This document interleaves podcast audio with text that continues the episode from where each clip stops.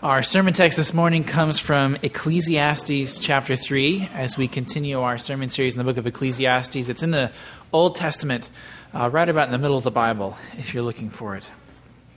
It says this For everything there is a season and a time for every matter under heaven, a time to be born and a time to die, a time to plant and a time to pluck up what is planted a time to kill and a time to heal, a time to break down and a time to build up, a time to weep and a time to laugh, a time to mourn and a time to dance, a time to cast away stones and a time to gather stones together, a time to embrace and a time to refrain from embracing, a time to seek and a time to lose, a time to keep and a time to cast away, a time to tear and a time to sow, a time to keep silence and a time to speak, a time to love and a time to hate, a time for war and a time for peace. What gain has the worker from his toil? I have seen the business that God has given to the children of man to be busy with. He has made everything beautiful in its time. Also, He has put eternity into man's heart, yet in such a way that he cannot find out what God has done from the beginning to the end. I perceived that there is nothing better for them than to be joyful and to do good as long as they live also, that everyone should eat and drink and take pleasure in all his toil. This is God's gift to man. I perceived that whatever God does endures forever. Nothing can be added to it, nor anything taken away from it. God has done it, so that people fear before him. That which is already has been. That which is to be already has been and God seeks what has been driven away. This is the word of the Lord.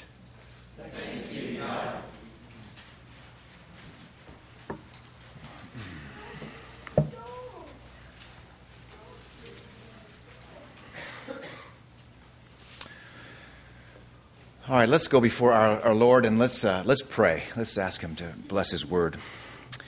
Father, we ask that you would indeed uh, be in this moment in such a special way that it would be, uh, we would be unable to, to deny it. Thank you for the Word of God. It comes to us in our various stations in life. It's always fresh, it is always relevant. And uh, we ask, Lord, that it, it, would be beyond those things, that it would be powerful, and it would show us what you have done and who you are. And uh, Lord, I pray that you will not uh, allow us to traffic in unlived truth as a church. And so uh, we ask you, you drive home your truth and make it warm to us, make it lovely to us, desirable. And, uh, and we ask you, you would feed, feed your flock now in Christ's name. Amen. All right, Ecclesiastes um, chapter 3, uh, verses 1 through 15. It's provided there for you in your worship folder. Um, we're going to look at that famous passage, those first eight verses, one of the, one of the most popular, perhaps the most um, well known portion of the Bible, Ecclesiastes 1, uh, excuse me, 3, 1 through 8. Um, comedian George Burns uh, once said, It's too bad all the people who, who can fix the world's problems are busy cutting hair and driving taxis. and um, that's a funny statement. People talk a lot when you're getting your hair done, and maybe I've had a lot of good conversations with taxi drivers. And uh, it's true, isn't it? Well, they've got time. They've got time to think about things. Uh, the rest of us are, are too busy, perhaps. Um, but what's wisdom? What is wisdom? Well, we're in the wisdom. We're in a, the wisdom literature. Uh, we're in the, a wisdom book of the Bible. And what is wisdom? Well, wisdom is is trying to take a chaotic situation called life and put it in, into succinct statements, orderly statements. That's what wisdom is. So your kid's going off to college, you're getting nervous. how can we make sense of college for my child? And you, you have these little witty little sayings that you, something's going to help them understand uh, this you know, challenging time called uh, college. We're surrounded with wisdom statements. Uh, it could be something as simple as a bumper sticker. Uh, I saw a bumper sticker the other day. It said, "No friends." okay, I'll be your friend. I, mean, I don't understand what that means. But he wanted all of us to know he has no friends. So okay. So wisdom is all around us. A, supposed wisdom, how to live. You, don't have to go to the self-help shelf at the bookstore, but just it's all around us. You know, coffee cups will tell you little motto, little fortune cookies will tell you things to believe and think. So it's all around us. There's a ad, I think it was during the Super Bowl, uh, or it's been playing for quite some time, I guess. Uh, it's a tech commercial. I think it's Verizon, and uh, now they have 4G on the, the speed of your phone, right? And the rest of us are stuck at 3G. Think about it, you're, you're 3G. Just so out of it, right? And so this guy gets a text message and he's, he's late for the tacos at work. Have you seen that commercial, right? So He's just so 3G. He's like, you know, he's five seconds late. Can you, can you imagine? Well, that's the world we live in. The, the tech world tells us we're, we're not wise with our purchases because we are so slow to get that, uh, that text message now. Politicians, of course, are filled with wisdom. Yeah, right? So uh, they're trying to save us from ourselves with all their wisdom and all their ideas. Um, I've always been relieved on the island when we have a part time legislation here they only work six times, six months a year. I've always been relieved when those six months of vacation arrive. Uh, I used to actually call a politician and express how grateful I was that they were not doing anything for six months. Uh, but speed characterizes our age. We're not really a wise age. In fact, we're looking at a poem. Who reads poetry today? When was the last book of poems you bought? Well, maybe you did. Movies, of course, are action oriented. Who wants to a slow moving, character developed plot, uh, character driven movie? We want a sword fight. We don't even they don't even have time to figure out who the good guy is. It's just a sword fight going on. I don't even care. I've seen so many movies. I'm just like, I don't, who is that guy? He's the good guy. I don't. Ah, kill him off. Do that. kill him off, and let's, let's go a completely different direction with this movie. I'm, I'm already bored with your attempts to entertain me.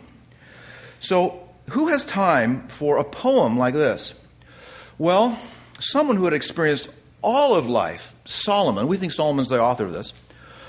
He comes along and says, Hey, I, have been reflecting now on time itself. And so he has these, these statements here. Verses 1 through 8 are really beautiful. And uh, uh, they're really quite extraordinary. And, and they are famous. Uh, non Christians uh, like this portion. It's it sort of explains uh, life just enough, not too much detail, but it gives enough to. Uh, and so here, let's, let's get it started here. here here's here's uh, what we're going to get started with, and I, I want to give you a couple ideas. We're going to look at what is wisdom, uh, just from this poem itself. We're just going to look at some of the wisdom there, and what ne- what wisdom is sort of needed from this poem. That's the first question, and then the second question, if you're following along in the sermon outline, what wisdom is gained by being stuck in time? Now, I'm kind of giving you a little heads up of what I think is going on here. What wisdom is gained by being stuck in time? And then, thirdly, what wisdom can Jesus Christ and the New Testament give us so we, we can be truly, truly wise? So, verse 1, beautiful statement. For everything there is a season, there's a time for every matter under heaven. How many of you hear the, is it the Byrds? Is it the Byrds? Yes. Right, yeah, all right. We'll break out into a little chorus of the Byrds. Uh, during the 60s, this was a popular song, right? So everything under, there's a there's a season and a time for every matter under heaven. Okay, and I'm okay with that. You feel good about that. I feel good about that. That's nice. It's witty. It's it's succinct. It's good and it's wise. But look at verse two. A time to be born and a time to die. Oh, thanks, Solomon. Thank you.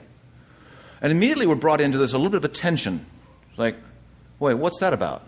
It's true, but I don't like it a time to be born and a time to die. And now you can see that he's framing all of life. And now we, the whole poem falls underneath these two, these two bookends. There's birth and there's death. There's the year you were born, and there's that little hyphen in between the year that you die. And that little hyphen is where you live. All right? So here it is, verse 2. A time to be born, time to die, a time to kill, and a time to heal, a time to break down and a time to build up. Most commentators say there's something, again, something to do with the destruction of war, destruction of, of life in war. Uh, a couple of references actually to that in this poem a time to weep and a time to laugh, a time to mourn and a time to dance. Kind of a parallel going on in, in each of these verses. Interesting, in these, in these eight verses, there's 28 references to time a time to cast away stones and a time to gather stones together. Perhaps uh, in a reference to building walls, which are so important in the ancient world, or perhaps a reference to, uh, uh, Second Kings actually mentions this, uh, throwing stones into a, an, an, enemy's field and piling stones after stone, and they can't grow, can't grow corn in a field full of stones. So, uh, a time to cast away stones and a time to gather stones. So, there's peace and there's war, there's difficult things, there's, there's wonderful things, time to dance, time to mourn. Look at verse 6 a time to seek and a time to lose. That's, mostly, most people think that's, that's referring to the world of possessions. You know, it's time to get rid of those baseball cards you thought were so important, or it's time to get rid of those stocks that don't do anything. And uh, those things that you thought were really, really important now are uh, part of the garage sale. Yeah. So there was a time that you thought it was just so important, and now uh, who uses fax machines. So, right, so this is kind of the idea. So you, you, you get excited about things, and then you realize, ah, ah, take it down to Goodwill and get rid of it. A time to tear and a time to sow.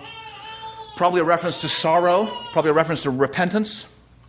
Um, a time to regret, a time to, a time to, to, to be sad about, about something, and so you have the, the, the, the renting of garments.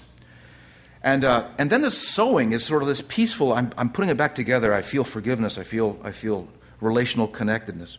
A time for silence, a time to speak. It's a beautiful summary coming up now in verse 8. A time to love. Ah, that's beautiful. And a time to hate. How honestly, how brutally honest the Bible is. Uh, and a time for war and a time for peace. A lot of references to conflict, isn't it? A lot of references to, to difficult things couple of references to dancing, but, but it's, it's a very realistic view of life.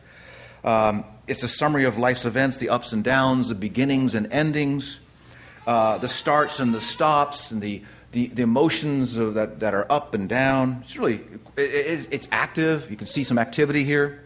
So there's an inescapable desire for meaning, an inescapable desire for, uh, for meaning that's kind of the subtext of this. What does it mean that I'm born? Uh, what does it mean that I'm going to die? What does it mean that I, I, I, gathered something, but now it's, it's worthless and given away at a garage sale? So there's sort of this unspoken to this text. The unspoken is I, I'm busy, but what am I busy doing? I'm busy, but what am I busy accomplishing? So there's a list of actions, and yet there's, there's an implication here that we're limited. We're limited the framework of being born and dying, and in the middle of it, we're busy, but we're limited. We can't get out of this. And modern people, postmoderns, whatever we call ourselves, we do not like limitations. I don't I like to be limited to my personality, so I'll change my personality. I don't like my marriage, so I'll change my marriage. I, I don't want to be limited by, and we are desperate for freedom. We want freedom.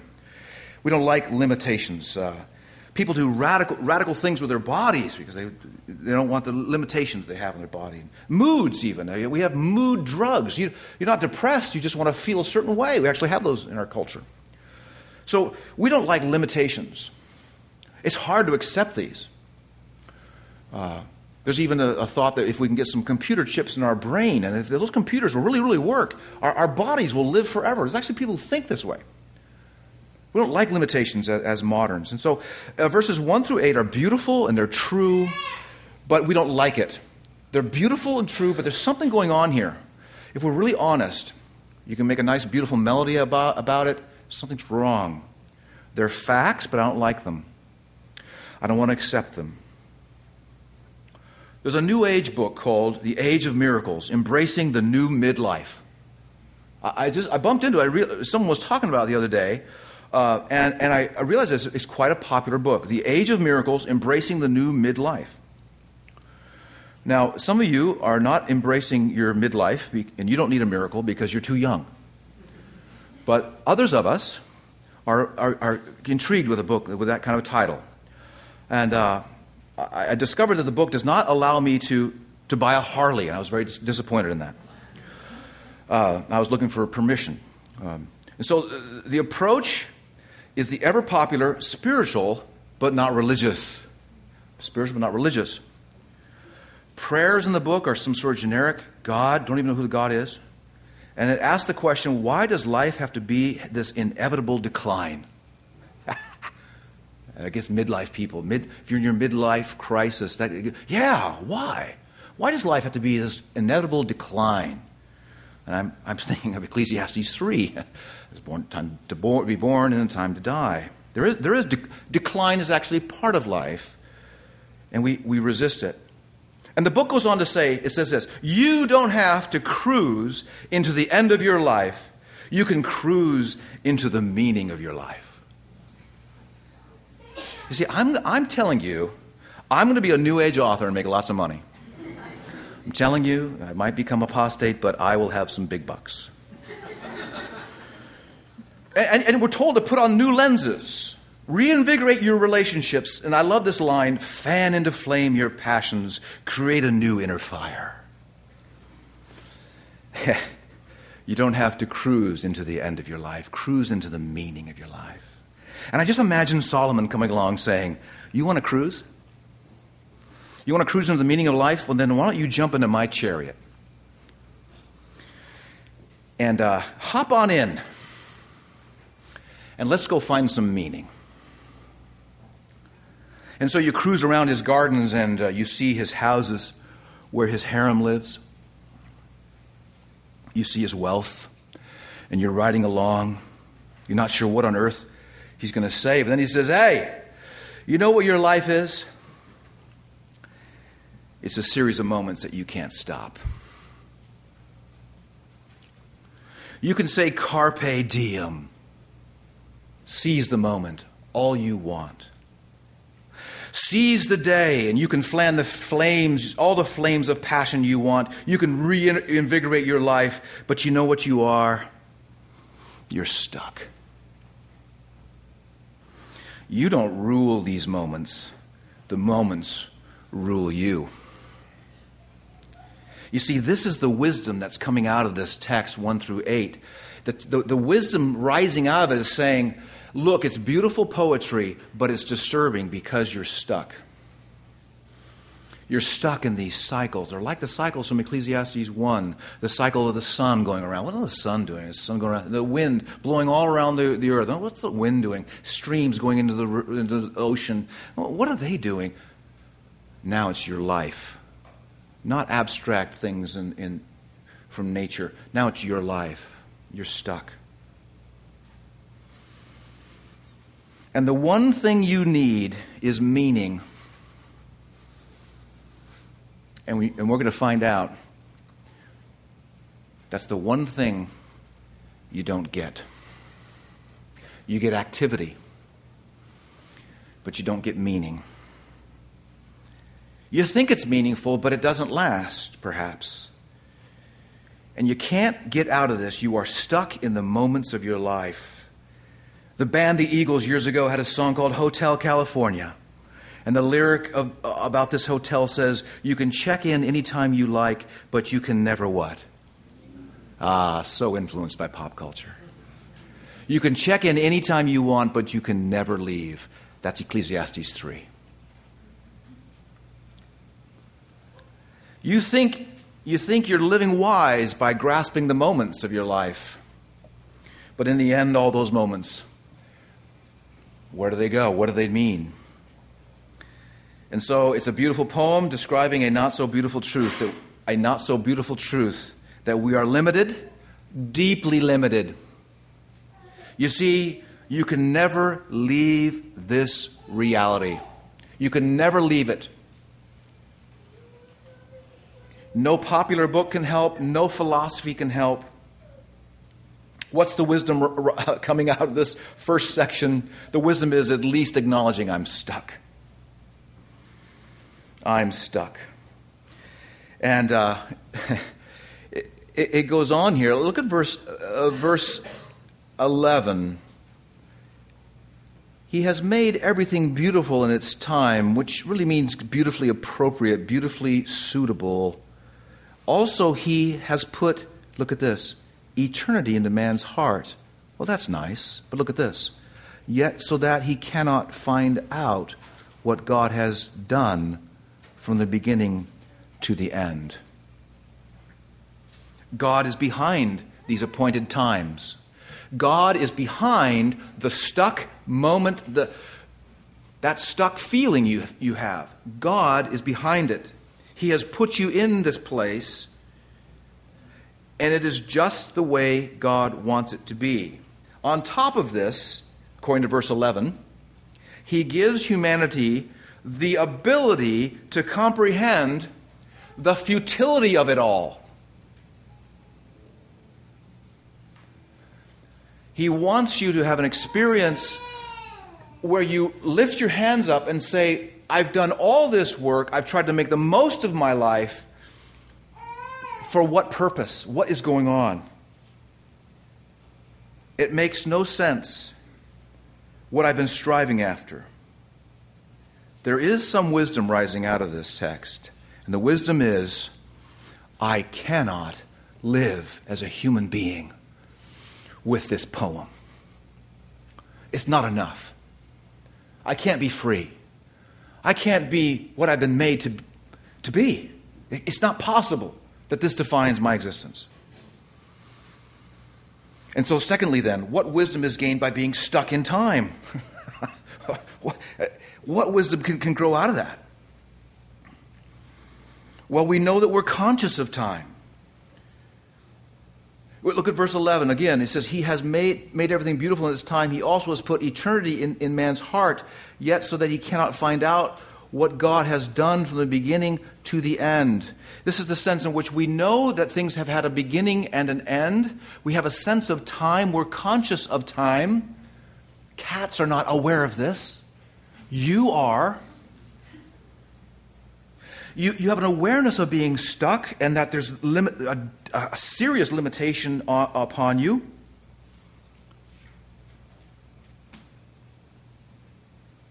What wisdom can come out of this being stuck? Well, let's keep reading. Look at verse, uh, verse 12. I perceived that there is nothing better for them than to be joyful and to do good as long as they live. Also, that everyone should eat and drink and take pleasure in all his toil this is God's gift to man. It's sort of like a um, uh, in golf uh, when you've really when you've really messed up on your first uh, shot off the off the uh, the tee. Uh, you hit what's called a provisional ball. This means that your ball is so far gone, it is so lost that you are admitting to all your playing partners, "I failed royally." And I am going to humbly hit another ball and uh, hopefully, this one will stay on the fairway. It's a provisional ball. It's, a, um, it's kind of a disappointing moment in the golf day. And uh, you hit a provisional ball, and it sort of makes you feel okay. You don't have to go traipsing out into the weeds and look foolish. You look like you have it together because you have a ball in the fairway. But here's the deal you're not really playing golf, you're sort of cheating. So your partners are saying, that's okay, you know. You'll buy the round at the 19th hole because we let you play this way. You see, I think verses 12 and 13 are the provisional ball of, of the Bible. You see, what you get is you get a nice time down at the restaurant and you paid for it with your work. And, and that's a gift from God. You, you enjoy your work and, and you think you're, you're enjoying life, and you are enjoying life. And, it's okay, isn't it? Yeah, it's okay. There's some truth here. There's, it's wise. It's wise to not be so hard on yourself and, and to not enjoy life. So there it is. There it is. It's a provisional. Uh, he's throwing, the Solomon's throwing us a bone. Hey, look, there is something to, to, to enjoying life. But it really doesn't help with our stuck moment that we really are stuck in between these two bookends. One is life, being born, and the other one is death. And then look at verse 14. I perceived that whatever God in, does endures forever. uh, that relates to the poem. God is doing those things. Nothing can be added to it, nor anything taken from it. God has done it so that people fear him, fear before him. So you, you really can't add a day to your life. I was so surprised when Jack LaLanne died. He was like 96 years old. You would think that those protein shakes would give him another 10 years. But 96. And I'm thinking, huh, well, if I make it to 86 and I've eaten a bag of Fritos every day, you know, what, what did that gain for him? 10 more years of life, right? Jack LaLanne couldn't add a day to his life, as healthy as he was. You can't add to your. You, you're, you are stuck in this moment and you can't add to it. And uh, there's some wisdom there. But God is the one who is behind all this. And then look at verse 15. That which is already has been, and that which is to be already has been, and God seeks what has been driven away. And here's a little bit of the madness of it. That's a, kind of an old proverb there, verse 15. And here's what's going on. You know how you think you've experienced something new, and then you get bored? You experience something new, then you get bored. And then as you get older, you kind of, you're not quite as, you know, up and down with excitement. You're a little more steady with things, right? And then you realize that, you know, yeah, I've kind of experienced this before. Yeah, I've been to a you know, theme park, or I've been, yeah, I've, yeah, I've been here. This is good. And it's interesting. What, what the, the text here is saying is that God is actively bringing back things that you thought you were done with. And He's bringing them back again. So you know you, so you know you're trapped. So you know you're never going to escape. It's right here in the Bible. Some of you are looking at me with disbelief. It's right here. That which is, that's the present, already has what? Has been. You're experiencing right now. It's just another sermon. When's he going to be over? How can we wrap this up? Land the plane. Look at this on. I've been here before. Been there, done that, bought the shirt, bought the hat. Been there. You're experiencing it right now. And can you imagine that God's in this moment right now? He's in this moment right now to make sure you experience the monotony of a moment you thought you'd never experience again. And He's going to do it tomorrow for you as a special gift. In fact, it says, it goes on, it says, God seeks what has been driven away. We're the ones who drove it away. I got a new car. I'll never be bored with my car again. Uh, I'm not. God will keep, He'll bring it back again. He'll bring back that sense of stuckness, that sense of I'm stuck here. Hmm. Now, verse 14 is the wisdom deriving out of this stuck life. Verse 14 is the wisdom. Why does God do this? Why does He bring back events that I thought I was done with? He does this that people would fear Him. See it there, verse 14? That's it. God does it that you might fear him. Now, what, what does that mean? Well, it means that you're now to start asking questions about your life. I can experience a lot of things, and they're just the repetition of things that I've already experienced. I've been made for something more. And here is the cry of the heart that becomes truly wise. The cry of the heart says, Lord, don't leave me in these stuck moments. Intervene. Awaken me to my true humanity. Awaken me to the flourishing humanity you designed me to experience. You must intervene because I acknowledge that I am rightly stuck as one of Adam's sons or daughters. Time has been severely affected by the rebel, our, our, our great father, Adam, impacted everything. We need him to make an intervention in our lives and an intervention in time. Deliver us now, Jesus. What wisdom can Jesus and the New Testament give us so we can be truly wise? Remember, we've got two bookends to deal with a time to be born and a time to die. Galatians 4 4 tells us this beautiful, makes this beautiful statement. The New Testament goes right after the concept of time. In the fullness of time, God sent forth his Son, born of a woman, born under the law. In the fullness of time, God's been watching time. God's been waiting for the moment to reveal his Son, and his Son was born into this world on schedule the fullness of time. And then Jesus preaches Mark chapter 1, verse 15. Jesus came into Galilee proclaiming the gospel of God and saying, The time is fulfilled, and the kingdom of God is at hand. Repent and believe in the gospel. Repent and believe and be lifted out. Be delivered from these two bookends that you're stuck between the day that you were born and the day that you die. Matthew 26, uh, 18 tells us Jesus was the Lord of time. He tells his disciples on the week of, of the Passover, he says, You will find a certain man and tell him, the teacher says, My time is at hand. And of course, he gives them the little colt that Jesus rides on what we call Palm Sunday. Jesus was very much aware of his time. Uh, the religious leaders, the Pharisees and Sadducees, sought to kill him and to take him. But of course, repeatedly in the Gospels, we find out Jesus' hour had not yet come, his time had not arrived. Our God is the sovereign over time. And as Ecclesiastes tells us, that God is overseeing the moments of our lives in order to cause us to fear Him and worship Him, that same truth is driven through to the New Testament. The Lord of time, who's come to redeem us and rescue us, now calls us to worship him because he has freed us from the tyranny of this life. Jesus thought of time when he said, I will not drink again of the fruit of the vine until that day when I drink it new with you in my Father's kingdom. Jesus is very much aware of time.